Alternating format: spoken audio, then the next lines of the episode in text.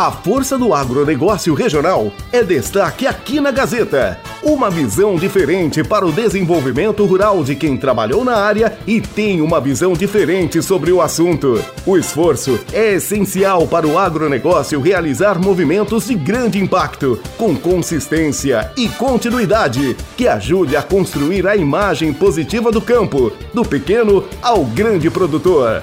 A Força do Agro, com Luiz Marçal Arrial, aqui na Gazeta. Bom dia.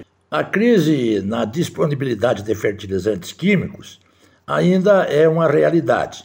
Aparentemente, no que diz respeito à disponibilidade, parece que a situação está, pelo menos por hora, amenizada, mas os custos permanecem muito altos e aí principiam a surgir novos caminhos.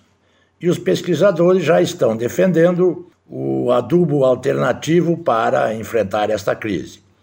E uma das propostas é o uso de remineralizadores para suprir parte dos nutrientes necessários à produção agrícola.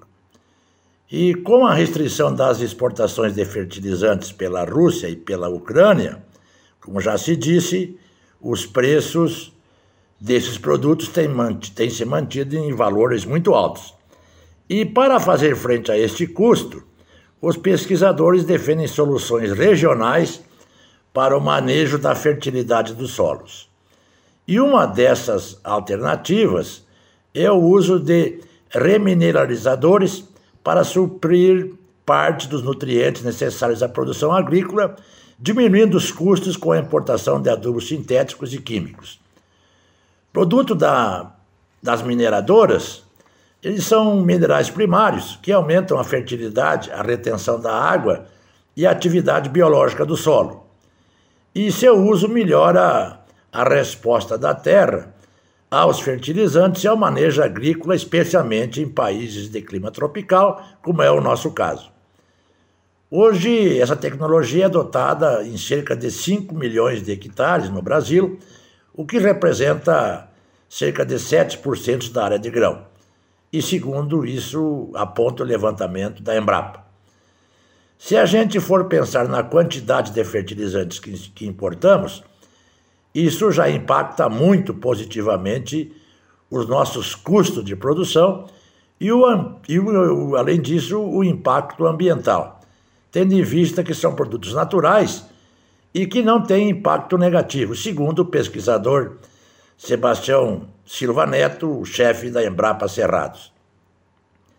Associando-se os remineralizadores e os bioinsumos, que são a base de plantas e micro-organismos, o Brasil está inaugurando a agricultura baseada em processos biológicos. Aliás, é uma tendência natural muito mais eficiente do ponto de vista econômico. O pesquisador da Embrapa, uh, Éder Martins, estima que a demanda da agricultura por esses minérios será de 70 milhões de toneladas ano. E hoje o Brasil produz cerca de 250 milhões de toneladas, toneladas anuais. A mineração no Brasil tem potencial para gerar esses produtos, disse ao referir-se a pedreiras, produtoras de britas para a construção civil. No entanto, o representante da Abrafem, que reúne a cadeia produtiva dos remineralizadores, Frederico Bernardes, informou que hoje a demanda por remineralizadores é maior que a nossa capacidade de produção.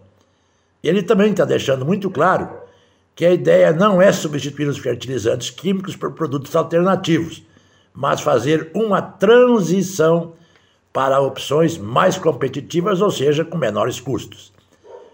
Os produtores rurais, evidentemente, não vão deixar de usar produtos convencionais, é uma transição. E nessa transição existe uma associação de produtos convencionais com produtos alternativos. Esse é um processo, evidentemente que é assim. Para que se tenha uma ideia, os remineralizadores podem custar até 400 reais. Já os insumos convencionais podem chegar até 7 mil reais. A adoção dessas práticas poderia aliviar a dependência do Brasil pelos fertilizantes estrangeiros, que hoje o Brasil importa cerca de 96% do potássio usado como adubo e 85% do nitrogênio e do ferro. E pior, existem previsões de que vamos ter problemas com essas fontes ainda no século XXI, em relação à disponibilidade do mundo.